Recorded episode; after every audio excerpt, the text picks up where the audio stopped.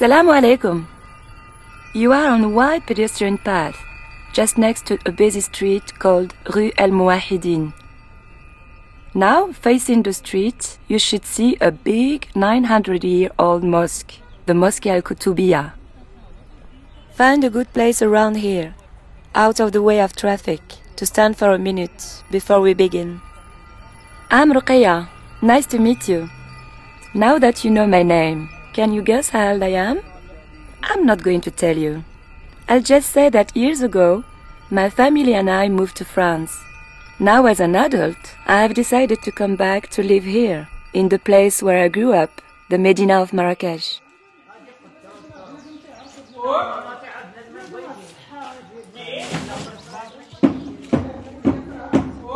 I have so many memories here. The sounds of artisans working,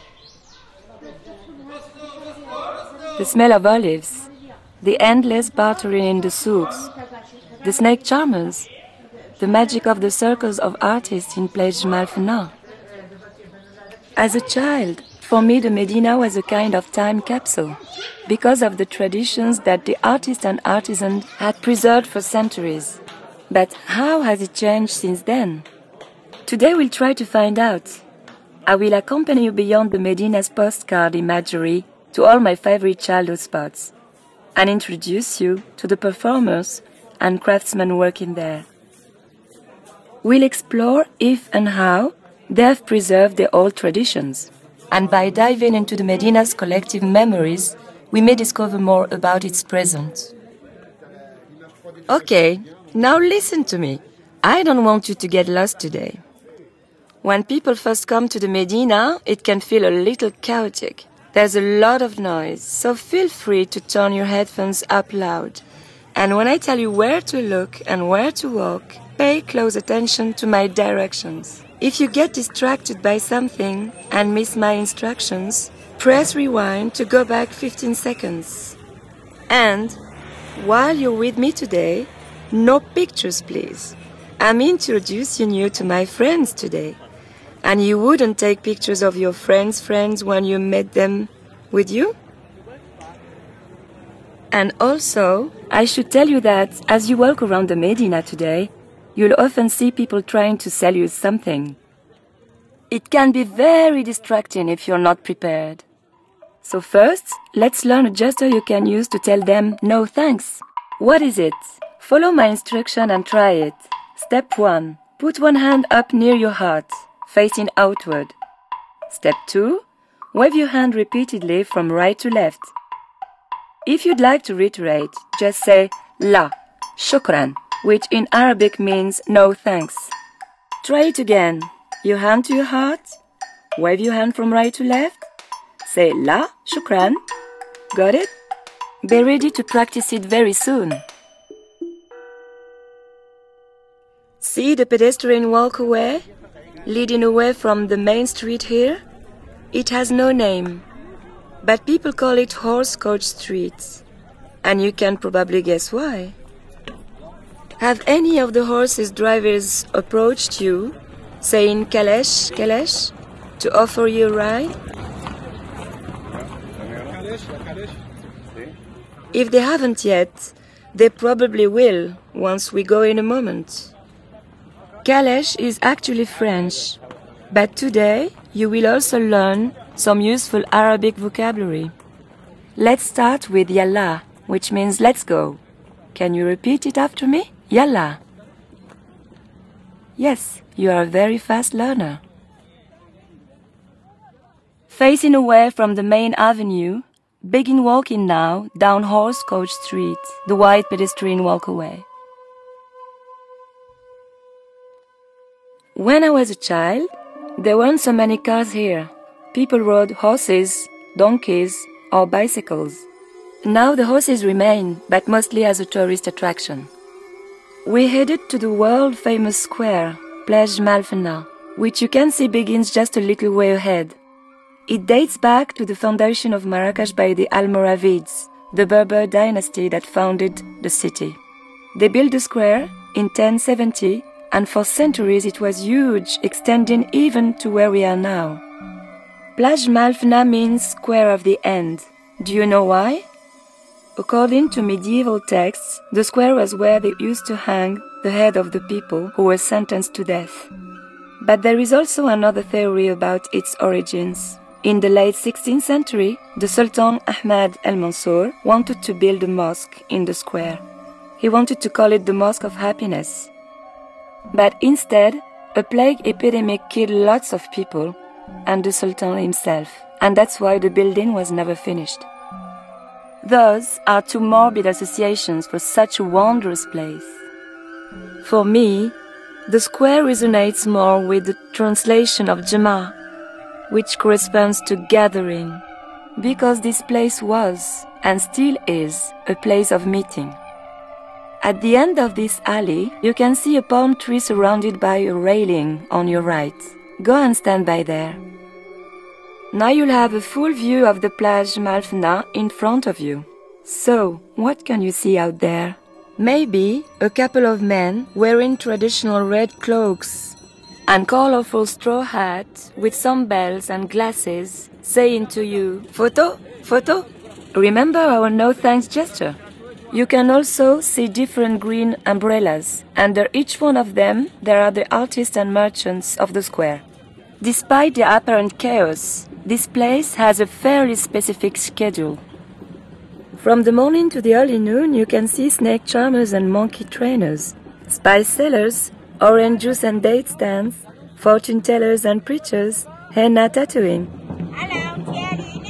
and some performance with tambour drums and red hats playing Gnawa music, ancient African spiritual songs. By night, the square becomes more crowded. There are several circles of people huddled around different artists. Some perform the traditional music of the Berber ethnic group, native to North Africa. Some others play modern Arabic music. There are actors performing theater and acrobats flipping about. Rows of pop up restaurant tents appear, and you can smell them cooking meat and snails. You can come back and see all this on your own tonight. But first, let's explore some more together. Walk straight in the direction we've been going. Cross the lane and be careful of the horses, coaches, and cars. Ahead on the right, you'll see two big buildings with red flags with a green star on top. That's the Moroccan flag.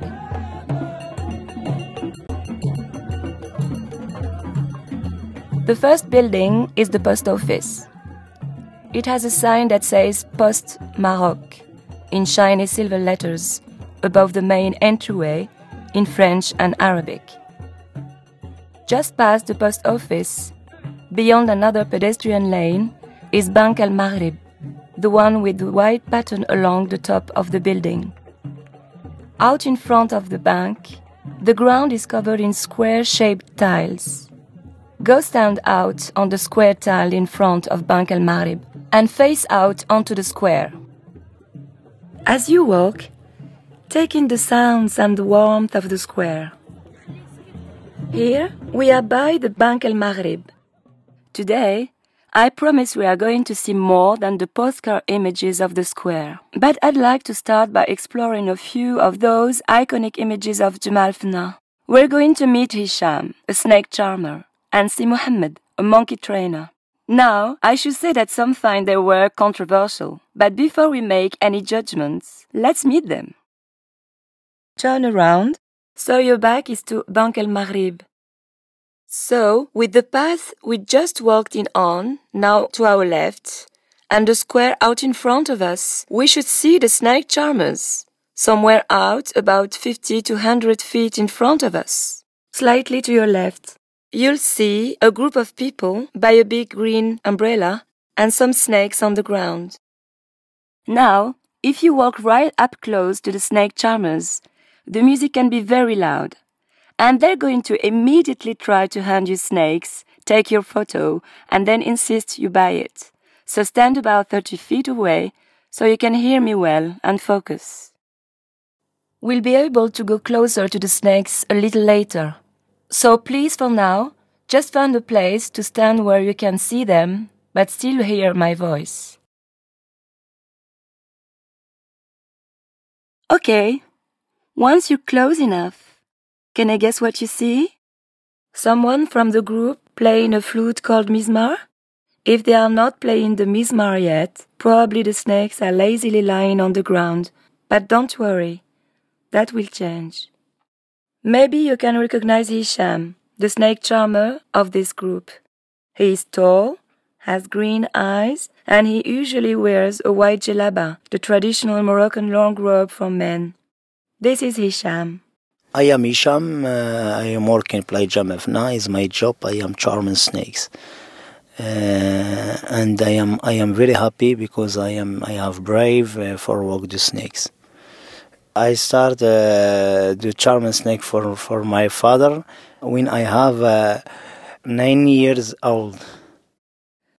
As a child, I came here to see the snakes, but back then, the boss of this snake circle was his father Muhammad, and even before that, his grandfather was the snake boss. This is the place of his family for three generations. Today, Hicham's father is a snake manager. He takes snakes to hospitals to milk them and make serum with their venom. I like the fact that you can cure with poison. Turn back around and look at Bank al Maghrib, where we paused before.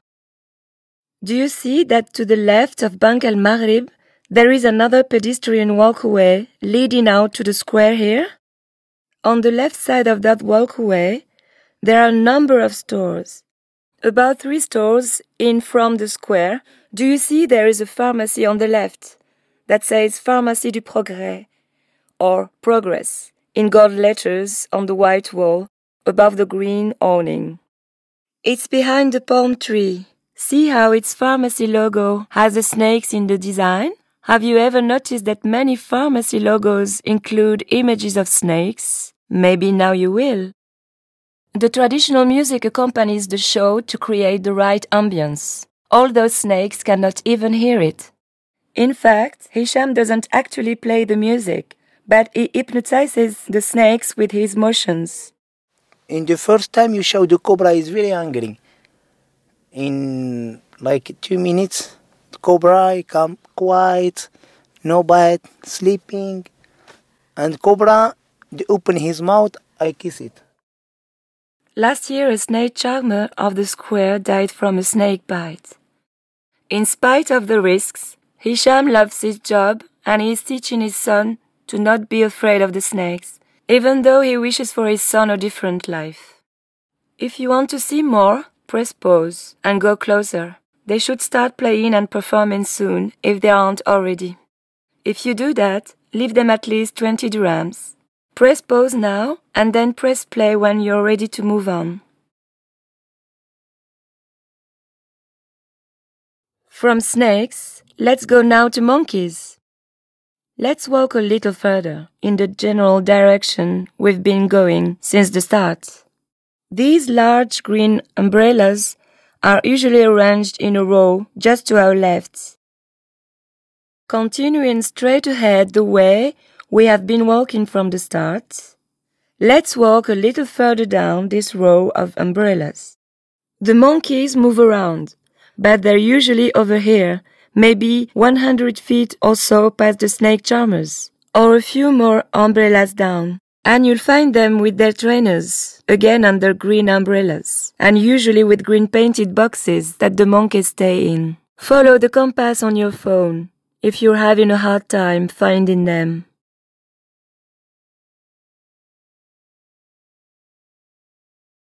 Have you found your monkey? They should be right around here. Let's see here, monkey, monkey, monkey. Where are you, monkey? Okay, I found my monkey. Have you? If you're having trouble finding them, press pause and play again when you found them. Okay, I think you found the monkey now. So, here, now please stand 20 to 30 feet away from the monkey trainers and listen to one of them, Si Muhammad. My name is Si Muhammad Bahbout and I am from Marrakesh. I work here in the Jemaa el Fnaa with monkeys. I'm also an acrobat and I learned this craft from my father. Everyone in this job gets a young monkey and trains him by helping him to adapt to people. The name of my monkey is Sam. I named him after my friend. Si Mohammed often wears sunglasses and has very short hair. Sam is one of the few monkeys who isn't dressed up. Can you see them? When I was a child, I was so fascinated by the monkeys and snakes here. As an adult, I came to question if these performances were in fact a form of exploitation. But after speaking with Si Mohammed about that, now I think that it's hard for anyone who has never truly befriended a monkey to judge his relationship with Sam. The monkey, after all those years, becomes a friend and a colleague. Sometimes I'm easy on him, sometimes I'm hard. Sometimes we fight, sometimes we laugh together. Once, I remember there was a girl in the audience and she wasn't wearing a bra. She was holding the monkey and he started tucking his hand and fondling her breasts. The funniest part was that she was trying to take his hand off, but he insisted and he started laughing. Si Mohammed told me that you can tell when a monkey is laughing when it's baring its teeth. If you wish, take a picture with Sam or with another monkey or watch some monkey acrobatics. If you do, press pause and remember to leave the trainer at least 20 dirhams. I'll wait for you, watching your reactions to the monkeys. Press play when you're ready to move on. In a moment, we will leave the monkey trainers and walk across the square. But first, stay here until I have shown you where we are going to walk. We're looking for a cafe called Cafe Argana. Do you remember the Bank Al Maghrib and the pharmacy with the snakes in the logo? We should be standing around where it meets the square. Turn around, so your back is to the pharmacy, and then look a little to the left it will lead you to a big building just to the left of a narrow tower. It's a three-story building with open-air terrace dining areas on the second and third floors. In between the second and third floor, you will see in white letters Argana Restaurant Glacier, or Glacier if you prefer. That's Cafe Argana, and we're heading all the way across the square over to that place. If you don't see it, follow your compass. Let's get walking. You'll see orange juice, cassette tape sellers, and restaurants all around. As a child, the square felt bigger. There were less restaurants and stands. Keep going towards that Cafe Argana sign. As you might guess, after meeting Si Mohammed and Hicham, in the square, the oral transmission of knowledge from father to son is vital. Actually, in 2001, Place Jemaa el Fnaa was designated a UNESCO World Heritage Site, which basically is like a world wonder. UNESCO called the square a masterpiece of the oral and intangible heritage of humanity. World Heritage Sites are typically ancient monuments recognized for their historical value, but here, they recognize the cultural value in still living traditions and the importance of oral transmission in keeping them alive. But today, many of the local artists like Hicham do not want their children to continue their work. So, what will happen if the familial transmission chain breaks? To address this issue, the artists of the square have founded the organization I Love Place Jama El by creating a school to continue this transmission to those in the next generation eager to learn, street children as well as local and international artists. What a beautiful idea! Don't you agree? You should be approaching Cafe Argana. When you arrive, stand out in front. Please stop here in front of Cafe Argana, near the main entrance. Can you see through its windows? What do you see? Is this place still under construction or has it already reopened? Whatever you're seeing, at least this place has been rebuilt, and that makes me hopeful. Because a few years ago, in 2011, this cafe was in ruins after a terrorist attack.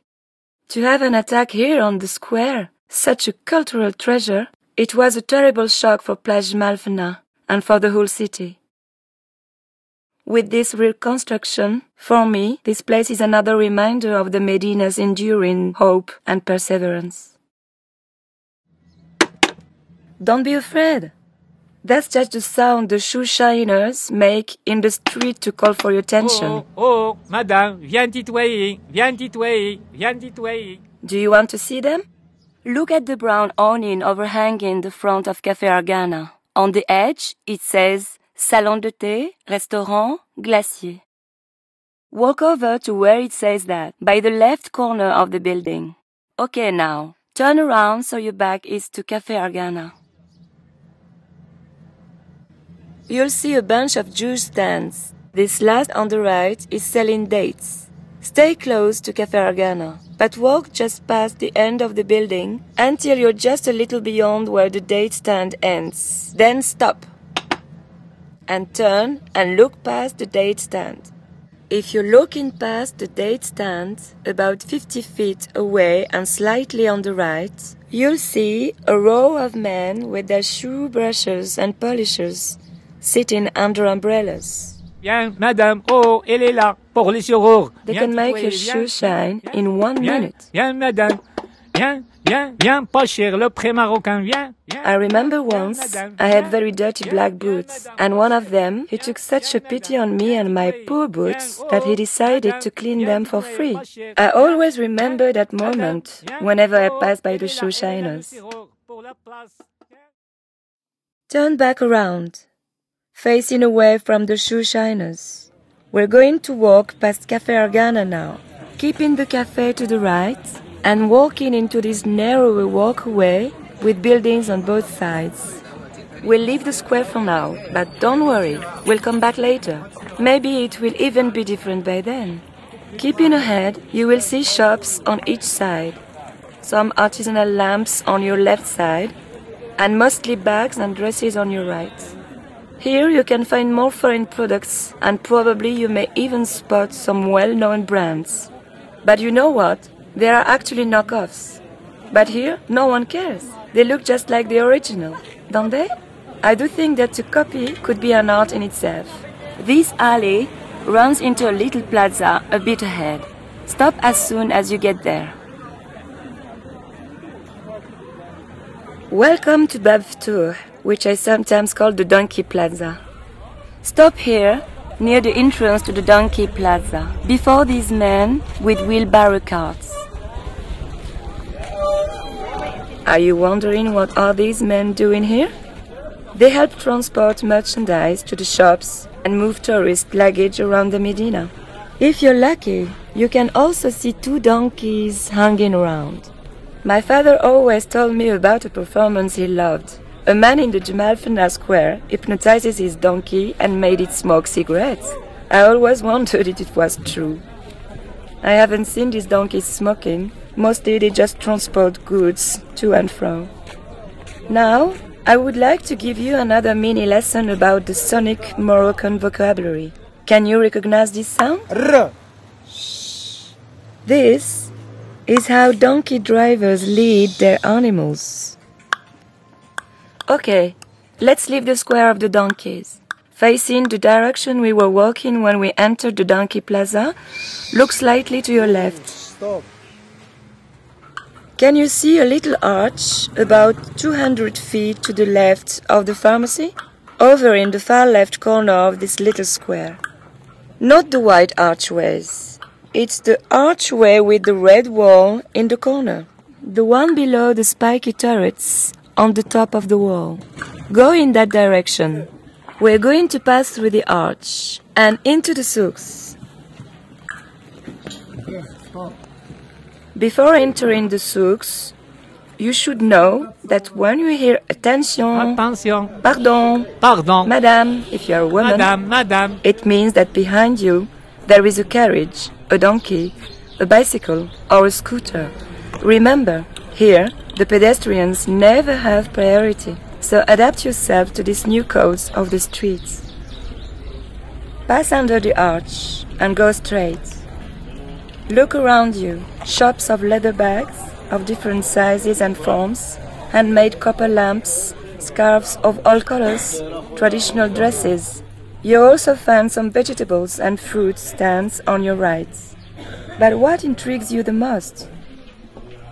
I'm always impressed by the variety of colors I found around here. Look how many nuances you can find.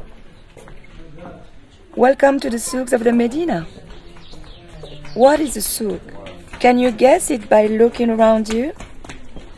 Got it? A souk is the name for a market here.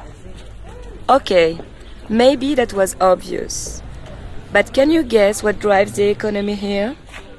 Yes, the local economy is still based on artisanal crafts. In these souks, you still find mostly handmade products. One last thing about the souks for now. The souks are the stage for a very particular type of Moroccan performance the art of negotiation. Haggling over price is at the core of the culture of the souks. We'll speak more about this later. Keep walking ahead. Ahead, this path should run into a rock shop with a sign that says Bazar Shishawa. Once there, you'll step over to the right. But then you'll continue on straight under the archway with the little sign that says Equity Point. Pass under that arch and keep walking straight ahead. Once you've passed under the arch, you reach an open air part of the souk. Then you can see copper products on your right. Look at them. I'm always impressed by the precision of their patterns. Okay, now, somewhere over on your right, there are a few carpet shops, and I want you to find the one that has carpets hanging on the wall outside the front of the store. It has a yellow and blue sign that says Art Aknif, number 6. Immediately across the path from the rock shop, you will see an artisanal plate shop on your left. Go and stop there. Stand here by the entrance to this artisanal pottery craft shop and have a look at the plates that are displayed outside. As if you are viewing art in a museum, consider carefully their decoration and their colors. Try to imagine the people behind what you see, their hands, their gestures of creativity and craftsmanship. Please, just be careful to not block any customers from entering the store. These plates are made in Fez and Safi two Moroccan cities well known for artisanal pottery, a very old traditional craft. I would like to introduce to you Hakim, the owner of this shop. My father died in 58 and I begin with mother. Mother has two children, one bigger than me, Muhammad and Hakim. I have studied in the school maybe four or five years that's all what I studied. After I finished the study, and I got to work because life need money. So my name is Hakim, Hakim bin Wallan. Hakim has worked in the shop for 25 years now. Maybe you can see him. Is he sitting on a chair outside? Or is he inside his shop, talking with his clients? He has short, salt and pepper hair and a moustache. Now go inside his shop and go to the back. Hakim explained to me that you can tell if plates are from Fez because they are made of white argil and their decorations are made of the Moroccan Jewish symbols, like the Star of David. And like the shiny plates, the plates from Safi are made of red argil, which gives them an opaque, matte surface. Their decorations are inspired by the traditional patterns you can find in the oldest mosque ceilings. Now look at the plates. Can you tell the ones from Fez from the one from Safi? Which is your favorite? Hakim also told me that Safi plates are normally made of different colors and that each color represents a different Moroccan city. That is blue, the Fez, green, the Meknes, yellow, the Sawira, white, the Casablanca, blue indigo in north, like uh, Tangier. I invite you to take a look to all these colors. I will tell you in a bit which one corresponds to Marrakesh. Press pause if you'd like to discover more about pottery craft with Hakim and press play when you're ready to leave. Let's leave Hakim's shop and tell him shukran, bislama, which means thanks, bye. Go outside the shop and turn left. Now, as you leave the store and turn left, about 10 steps later, you will see on the other side of the alley, on your right, a door with the traditional stone patterns around it. This is a zawiya. Pass by it and keep ahead in the same direction. In case you didn't know, a zawiya is a place of Muslim studies and meditation, where men and women, separately, go if they are devoted to a specific saint called marabout. Keep walking ahead. Now, look ahead and watch how the sailors protect themselves from the sun here. During the summer, it can get very hot in Marrakesh. Sometimes it gets as high as 120 degrees Fahrenheit, and some merchants have regular curtains, but others hang plastic sheets like the ones you're watching.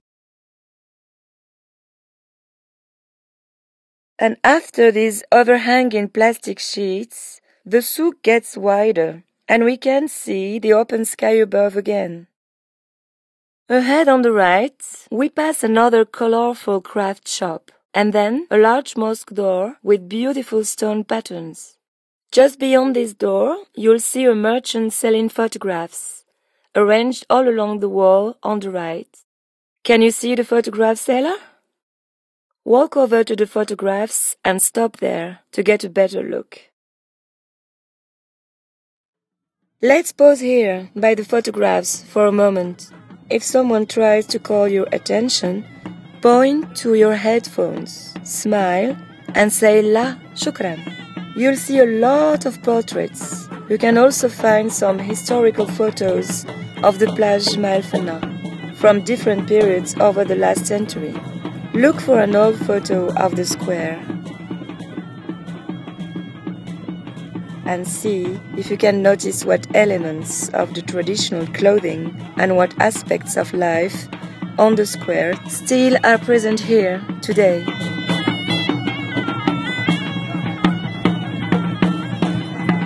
Before we move on, focus on the wall behind these photographs. Notice the color? Much like many other walls around here, we have the color of Marrakesh, red ochre. That's why the city is called Marrakech al Hamra, the Red Marrakesh, going back to the first brick mosque built here in 1070 AD. Okay, continue walking ahead now, the way we've been going. As we walk, focus on the people around you. Look at their gestures, their expressions, and now notice their steps. Look at their shoes. Focus on their rhythms.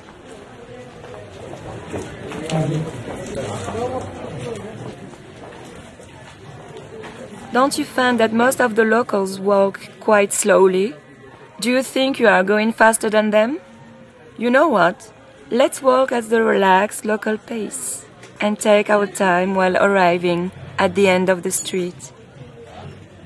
Ahead, where the street ends, we're going to take a right. After turning right, go straight and beware the scooter. Perhaps you've already heard the Muslim call for prayer here in Marrakesh. The call for prayer is named Adhan, which means to listen, to hear. Let's go to a good place to listen to it. Turn right at the alley ahead. Up here, on your right, there is a short alleyway. Step into the alley on the right and find a comfortable place to stand for a moment. This is the entrance to the Mouassine Mosque. From my rooftop, the Adhan is an enveloping soundscape. It is composed of many individual calls for prayer delivered at mosques around the Medina, like this one. The adhan is performed by an official from the mosque called a muezzin. The muezzin is the most notable person in the mosque. He is chosen for his talent and ability in reciting the adhan beautifully, melodiously, and loudly for all Muslims to hear. Muezzin voices deliver the Adhan five times a day over megaphones installed on the mosque's minarets. Open your ears and immerse in the calls for prayer that I can hear from my roof.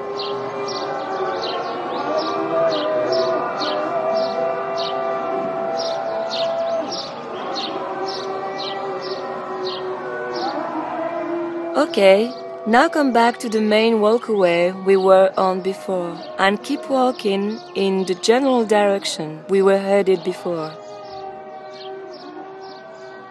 Ahead, there is another path that goes to the left, but keep going straight. Let's walk to the big arch ahead at the end of this open area of the souk. You know, Hollywood has had a romantic fascination with Marrakesh for decades, dating back to Hitchcock's The Man Who Knew Too Much, which shot a scene right here on this street. I want to tell you about another movie. Stop in front of the last arch at the end of this open area. We are in front of a famous arch. Do you see those yellow and red diamond tiles? At the bottom of both sides of the arch. And don't walk through yet. But do you see just inside the arch? There is a huge green and goldish door with round copper studs. Well, these decorations were not originally here. In fact, these were props in more recent movie that filmed right here, Sex and the City 2. Apparently, the real scenery wasn't real enough for them, so they installed these pots and copper, which have just stayed right here ever since. It's kind of funny, but also an example of how, if we're not careful, Marrakesh could become the postcard that the world wants to see. So let's leave the movie Marrakesh and come back to the real one. Now we can pass under the Sex and the City Arch. You are entering back into another covered part of the souks. You will see a green roof above, which gives a special light to the whole place. Keep going down this path, and up ahead you'll arrive at a shop with a red awning, which splits this path into two.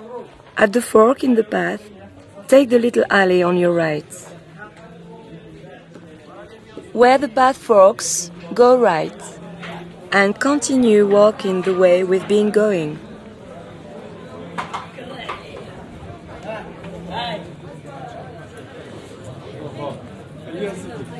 Ahead, we're going to pass through a brick archway. Passing through the brick archway, do you see the second shop on your right? With the wool felt purses and handbags? This is one of the oldest shops of the souk. Poke your head under the handbags. Look how tiny the shop is. Okay, let's leave. Keep walking ahead. Before, that little shop used to sell horses' saddles. In fact, this entire souk used to be dedicated to saddles. Now he sells wool products and babouches like most the other shops around here. Most of these little shops weren't actually built to function as storefronts. They all converted from old artisan workshops, which is why they are so small. I love how the sun rays pass through this roof. It is one of my favorite shows in the souk. Keep walking ahead until we reach the end of this walkway. Ahead, as this walkway ends, you'll see a small red ochre archway. When you get there, turn right. Once you've turned right, keep straight. This section of souks is going to get a little tricky. We're going to keep walking, roughly straight ahead, for about two minutes, until we run right into a store that sells wooden masks. I'll tell you when.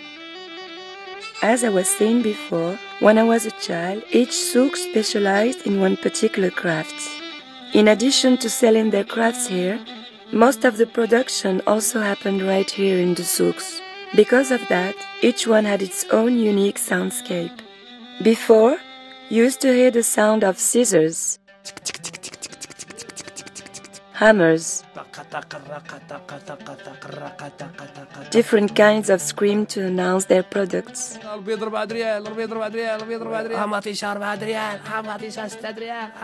Artisans used to read Quranic verses and sing Malhoun songs together. Malhoun is a genre of music that originated from artisans improvising songs while working. The songs feature street language adapted to music and speak about God, work, women, and love. It's not so common today in the souks. Keep listening to this Malhoun song to hear what these souks sounded like years ago. Keep ahead until you walk directly into a wall of wooden masks. I'll meet you there. Can you see the mask shop ahead, in front of you? When you reach the masks, walk around them. And then keep walking straight ahead.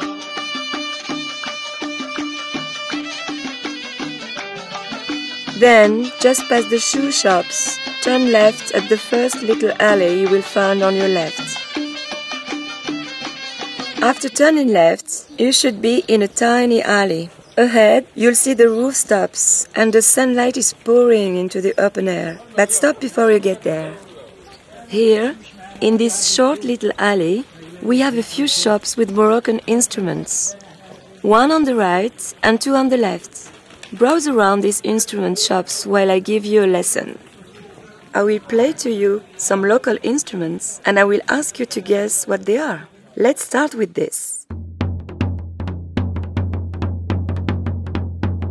It is round and it is made of goat skin and it is a tambour. Now I will play you another instrument. Easy to guess the material, no? They are made of metal. These are the local version of the castagnettes. Here they are called kraqib. And now listen to this. What is it? It is the gambri, a kind of lute timbre with three strings, made of wood and camel skin. I'll tell you more about these instruments in a moment. Let's leave the instrument shop for now. Continue walking the way we were going and walk into the open air plaza just ahead. Pause when you arrive at the plaza. In a moment, I'm going to tell you more about Gnawa music and play you some. We have about 40 minutes left in our walk, so if you're tired, have a seat and a beverage at Café des Épices, a few storefronts down on your left. Press pause to order, and then press play to listen to the Gnawa song while you relax. The instruments we just heard are commonly used in Gnawa music. Listen closer to Inguba Finkuma by the Gnawa band, the servants of the invisible.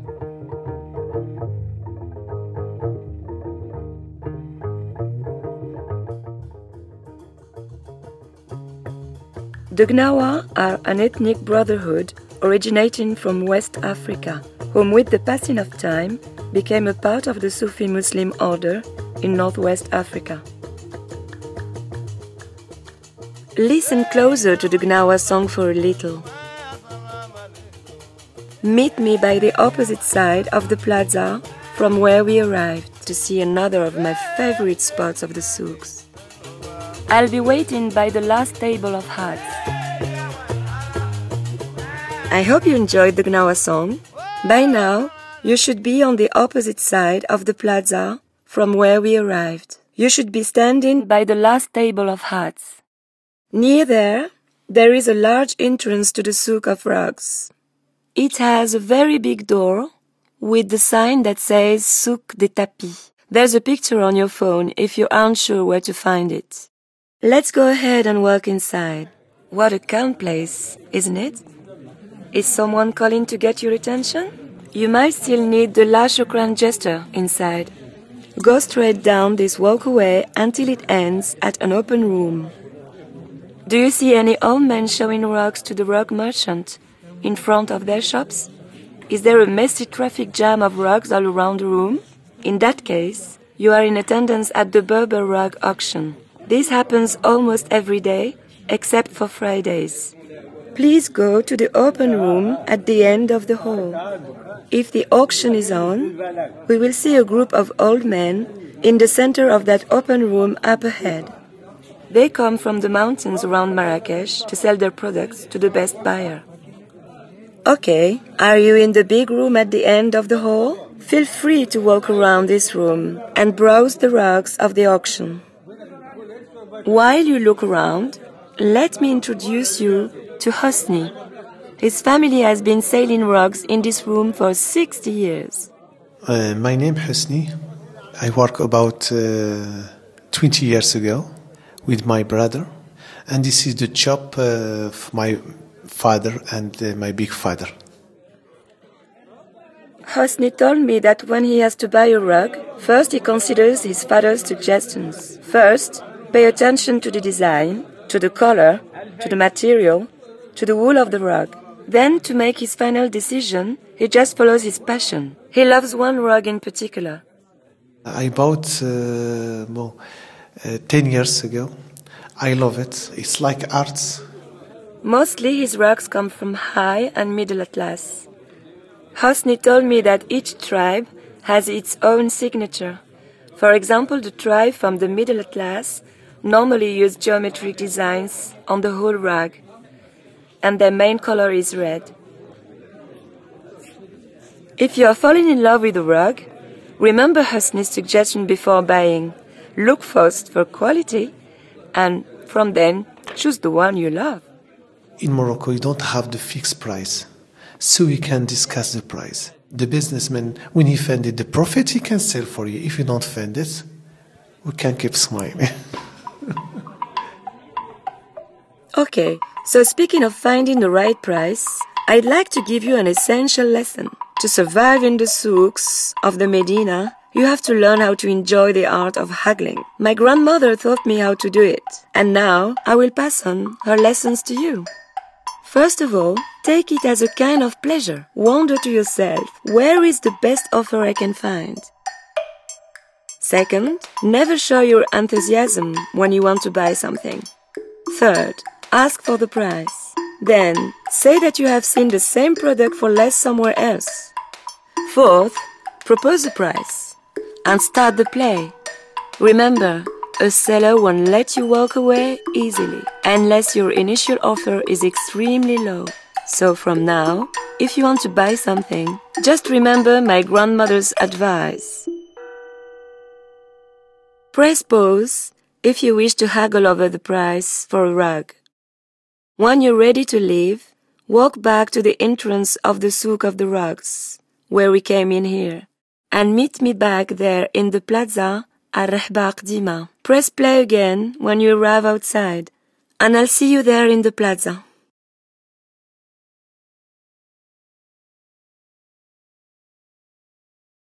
Okay, I'm outside the souk of rugs now. Are you with me? Press pause if you're not, and press play when you are ready. Okay, yalla. With the souk of the rugs behind you, turn right and walk along the plaza back towards where we came from.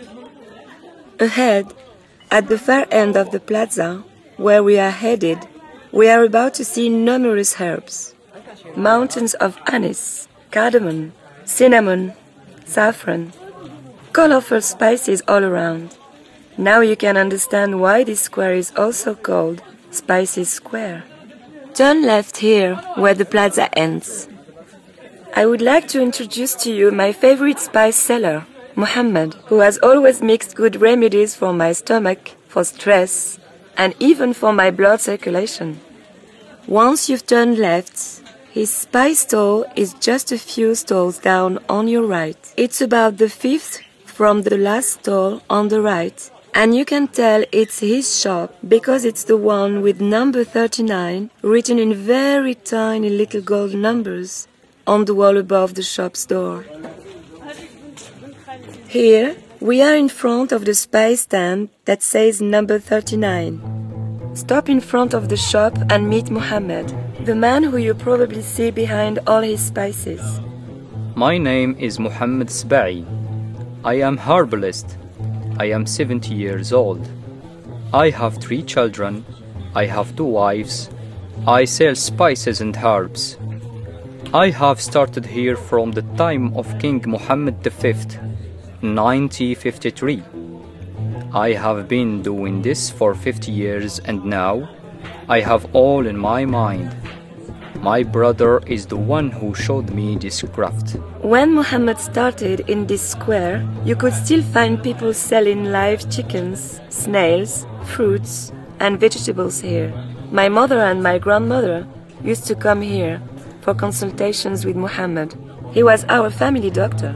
Here in Morocco, spices are very common for cooking, but they also are used for curing different illness and sometimes to make magic potions. It is an alternative medicine. I myself go to the doctor for diagnosis and when I know what I have, then I take the right medicine from my shop. There are recipes for stomach, for cold, for stress. For example, anise, mild and wild mint is good for stomach ache. For blood circulation, verbenase is good. My family doesn't use pharmacy drugs. We use only herbs. I am a pharmacy, so I don't need to go to a pharmacy. I even sell the aphrodisiac mix, and for night, this is very good. I'll tell you the truth. I've never tried the aphrodisiac mix, but I'm really curious. Aren't you? Are there any specific spices or herbs you want to smell? Well, the quotes you just heard from Mohammed are actually translated. In fact, Muhammad does not speak English, so if you don't speak Arabic, to communicate with him, you can use gestures. Just say salam alaikum to say hi, and then point at the spice you want to try. Remember that the aphrodisiac mix is not on display, so if you want to test it, just say aphrodisiac mix. He will understand. I'm really curious to see how you will work it out.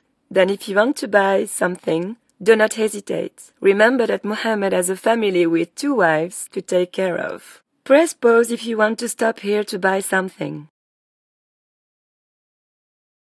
Okay, now you can say bye to Muhammad. Facing Muhammad's spice shop, turn to your left. Walk the way we were going and go to the corner of the plaza. We're going back into the maze. At the first turn ahead, we'll go right. After you turn right, walk a few storefronts down, and then take the first left you can into a little alley. At the first alley on the left, turn left.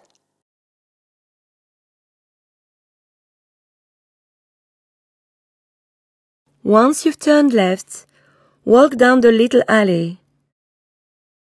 Walk under the animal skins hanging from above.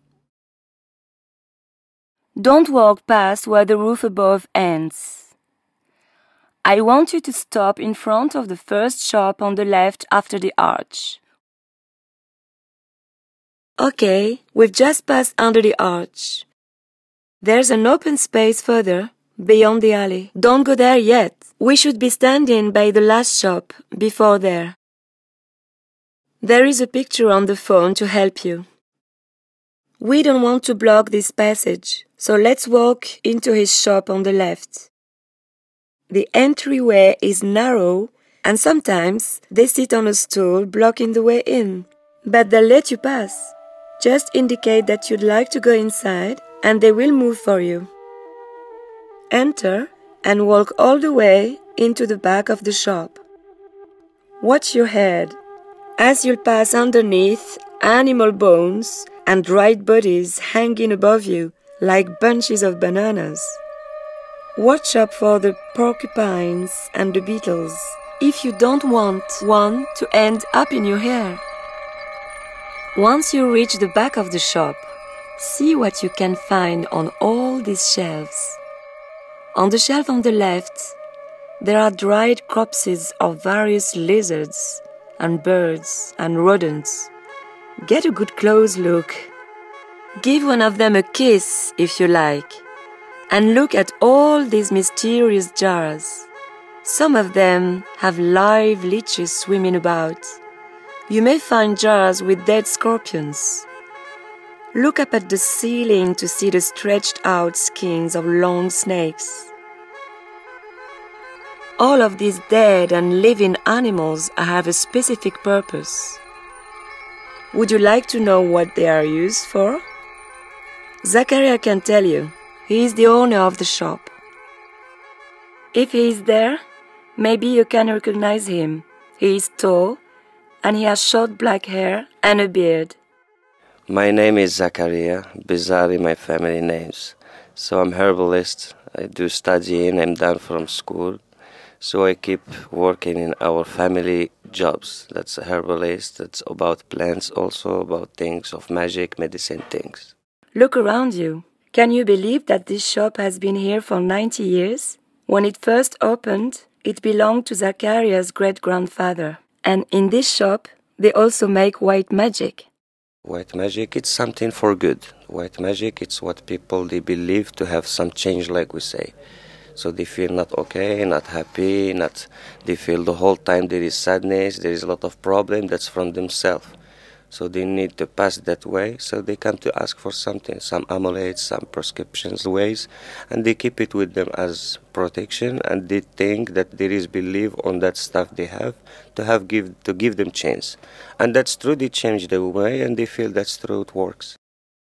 Zakaria told me about two remedies one to help you break up, and the other to make someone fall in love with you.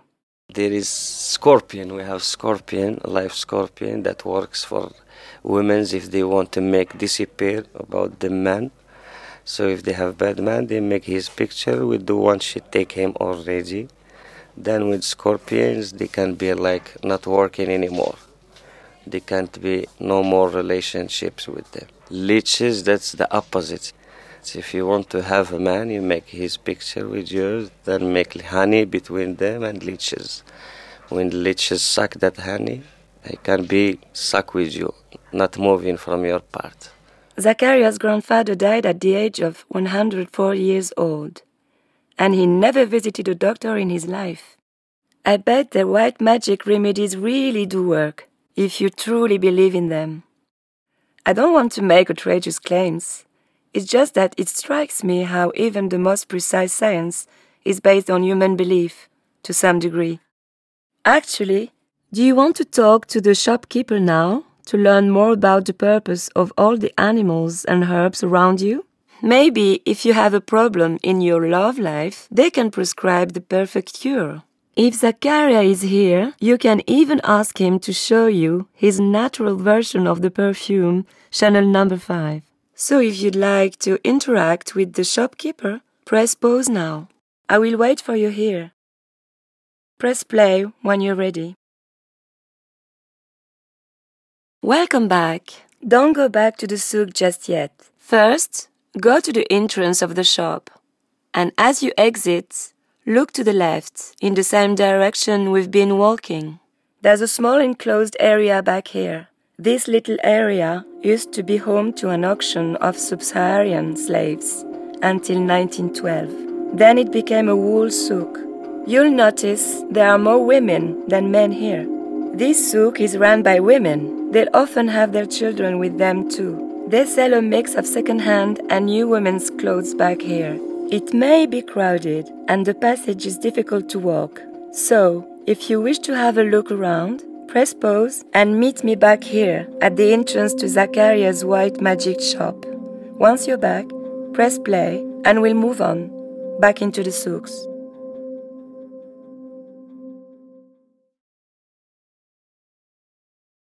Are you ready to move on? We should be at the entrance to Zakaria's white magic shop. From here, let's go back to the little alley we came from before, where we will turn left.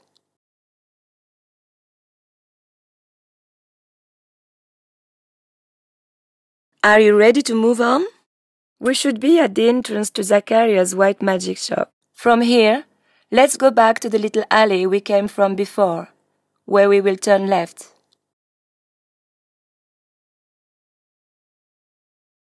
Back here at the alley we came in on, we'll turn left, enter the souks. Again, a lot of shops around us. Go straight. Then, where this path comes to an end, just up ahead, we'll turn left again.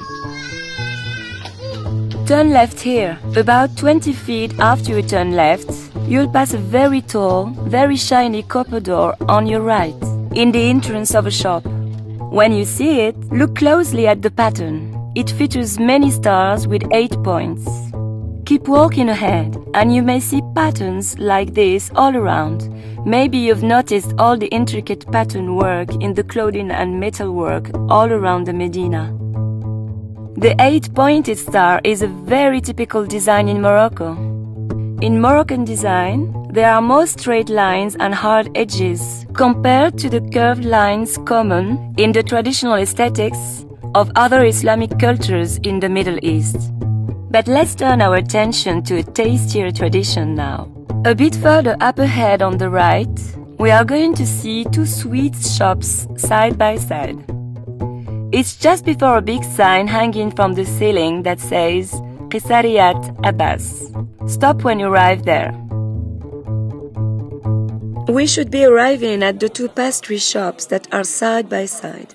You'll see there are many pastries in all varieties, flavors, and colors. There are some elaborate recipes here, and you can sample them all later if you like. But first, I'd like you to try a very simple traditional pastry. It's my favorite pastry, and it's called corne de gazelle. To order a piece of corne de gazelle, please don't pay more than 5 dirhams for one piece of corne de gazelle, or I will feel like a terrible guide. Buy one and then say, Shukran, Slama. Take off your headphones while you buy it and press pause. I'll be waiting for you right there at the sweets shops when you're done. You'll find me when you press play again. Ready? Continue walking along the souks, the same way we've been going. So, did you get your corne de gazelle? Now, as we walk, take a bite. And while you're eating it, try to guess the ingredients. I'm eating one too.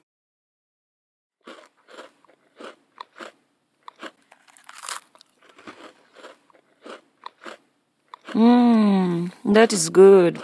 Oh, I love it.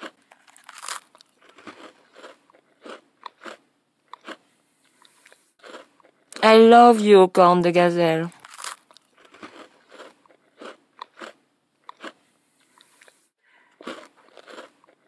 We say bsha when we want to say bon appetit. Alhamdulillah, that's what you can say if you burp. You figured out the ingredients, right? Almonds, orange flower water, and cinnamon. What a great combination, isn't it? I'm glad you're getting to relive some of my favorite memories here and meeting the people who've been here for years. Hopefully, I'm not letting nostalgia cloud my outlook. But I have a good feeling that most of these crafts here are going to continue to survive, resisting the march of time.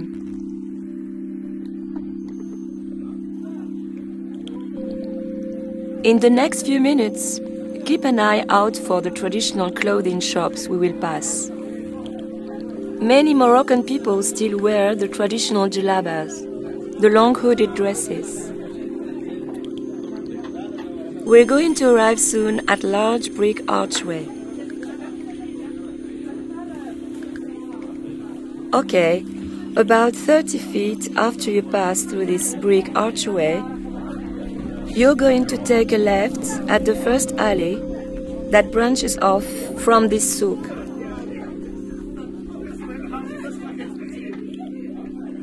Good.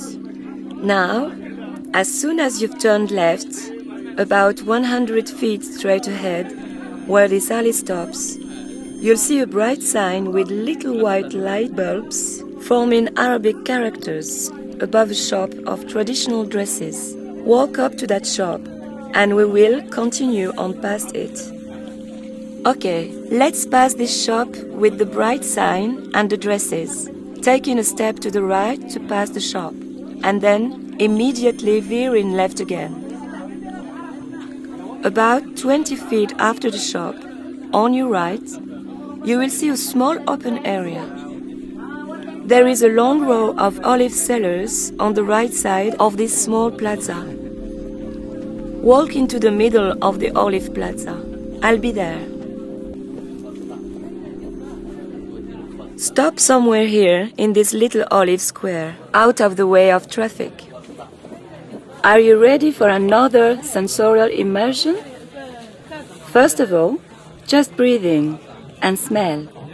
If you're hungry, why don't you taste this Moroccan juice? Each olive has a different taste. My favorite ones are the little dark olives, which we normally eat at breakfast with bread and oil, or the spicy green ones, full of meat. Sometimes you can try some for free, but if you'd like to buy some, they are very cheap, around 10 dirham for a sachet. If you wish, press pause here and buy a few, and press play again when you're ready to leave. Okay, take in one last breath to capture this smell for the road. Now that you have had an overview of the places, the smells, and the tastes of the souks of my Medina, leave the olive souk behind you and let's go back to the square. I wonder if it has changed a bit since we were there earlier. On the opposite diagonal corner from where we entered this olive square, there is a little stand with piles and piles of green mint. Walk over that way, passing by the fresh mint sellers, and continue into the next alley. As we pass by the mint, you may begin to hear the distant sounds of the place Jemaa el Fnaa getting nearer and nearer. We are approaching the square again, which you can begin to see ahead from here. Keep walking ahead. As you arrive out on the square, keep to the right. Here we are again, back at the far edge of Place Jemaa el Fnaa. We're going back into the heart of the square. Keep walking straight ahead, keeping this row of storefronts on your right.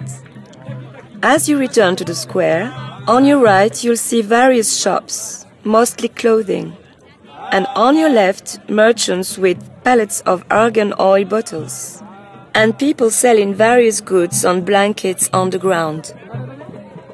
Maybe they are calling to you. Remember the gesture for no thanks. La shukran. You know, Jemaa el Fnaa is also locally known as Jma Arbah, the place of winning, because anybody who doesn't have money can come to the square and try to create a business for themselves. The further we get into the square here, you will start to see orange juice and date sellers, restaurants, and some groups of musicians. See any yet? Keep walking ahead. We will. Ahead, at the last storefront on the right, we'll just keep walking straight across the plaza. Okay. Here on the right, we should be passing by the last permanent storefront. Keep walking straight in the same direction we've been walking. Ahead the square opens up into a mosaic of traditions, but very loud traditions. In fact, it may even be too loud to hear me well. So, let's go somewhere a little calmer, where I can tell you one last thing about the square. We are walking across the square now. Continue straight. And as you walk, you should see a long row of orange juice carts on your left. And if it is late enough, on your right you will see many stands of boiled snails. Keep going until you reach the very last orange juice stand on your left. Okay, here at the last orange stand on the left, turn slightly left. At about 11, on the edge of the square, there is a cafe called the Grand Balcon du Café Glacier, or Glacier if you prefer. The name is written in white letters on its green awning. Go stand in front of that cafe. I'll meet you there. Okay, stop here for just a moment. I just have one final chapter for you to listen to, but it is quite noisy here, so I'd like to take you somewhere quiet. For me, the best place to listen and appreciate the square is from the rooftop cafe terrace on top of the great balcon du Café Glacier. It's a basic cafe, but it has a beautiful view overlooking the square. However, to sit there, you'll have to buy a drink or something to get a seat on the roof.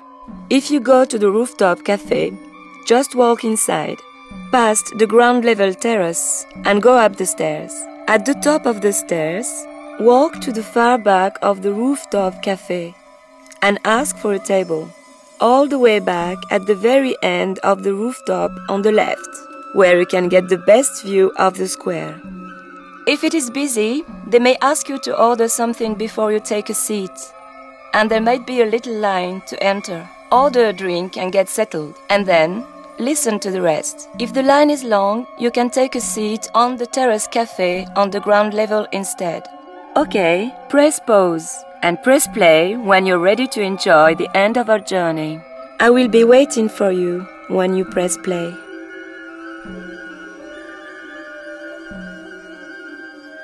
Now that you're comfortable here, I would like to give you some last information about the square. You know, the square is also called Jamal Fanoun, which means the square of arts. And that's because the heart of the square has been and still is the halqa. What is a halqa? They are the circles of audience members crowded around the performance. Can you see some of them out on the square? I will never forget that once, when I was a child, a woman came into a halqa to say that her man was beating her. The halqa stopped, and people decided to listen to her and then help her. Halqa is not just a moment of entertainment. Halqa is a time and space of togetherness. Look out onto the square. How many men can you see? And how many women?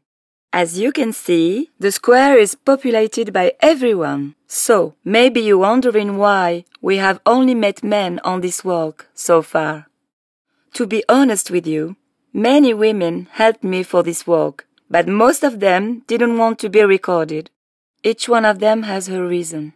However, I would like to introduce you to one female performer here. Assalamu alaikum. I'm Miriam. I sing in the music halqa, playing the songs by the Riwan, a very popular Moroccan band. I started working in the square when I was nine years old, in 1975. I lived very close to the square. I spent a lot of time in the halqa of Riwan. When I started singing and the musicians and the audience were very happy, they told me to come back. Every night, people enjoyed my voice, so I started working with them. Every one of these musicians have died in the meantime, and now I am working with my brothers, who play mandolin, jumbo, tambours, and percussions. Miriam explained to me that each halqa has both profane and sacred aspects.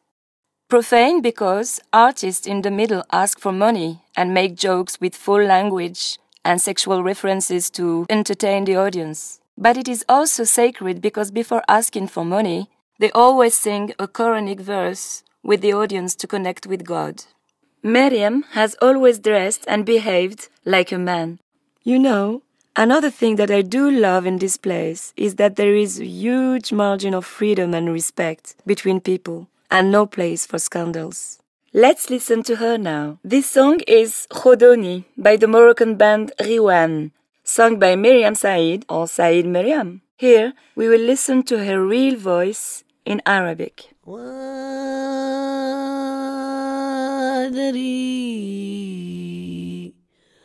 After she finishes, there's one last thing I'd like to show you. مرحبت بيه نجادي ولا عزت عنها مرسول. ولو ولو ولو, ولو على الحبل مشاني تدندانني نادم نادم نادم داني غير خذوني وغير خدودي وغير خدودي وغير خدودي وغير خدودي الله يرخدوني أنا ما صابر على اللي مشاخ يرخدوني لا الله يرخدوني أنا ما صابر على اللي مشى غير خدوني Miriam is just one of the many amazing performers here who perform in the halqa. Out on the square now, you may find her. Or perhaps you'll find the halqa with the theatrical performances of old Moroccan stories, all the belly dancers, all the magicians, and of course, there are many other wonderful musical halqa. To really understand Place Jemaa el Fnaa, the last thing I'd like you to do is to join a halqa. And to do that, you have to go inside the circle and experience it with the people of the square. You'll want to go right ahead and sit down on the ground on the inside of the circle. Maybe, if you're not from here, you don't feel comfortable with that. But don't be afraid, trust me. It's okay. Don't forget to leave at least 30 dirhams, and even more if you stay for a while. This is also what a local would pay. Remember, they are artists and performers, and this is how they earn their money. And finally, once you are inside the halqa, open your senses. Look at the performer and the people around. Be grateful. Take off your headphones and immerse yourself in the present of the square, which carries in itself moments that are centuries old. Okay, now it is your turn. When you are ready, go and guide yourself. Enjoy your evening in the square and your experience in the halqa. Thanks for listening. Goodbye and slama.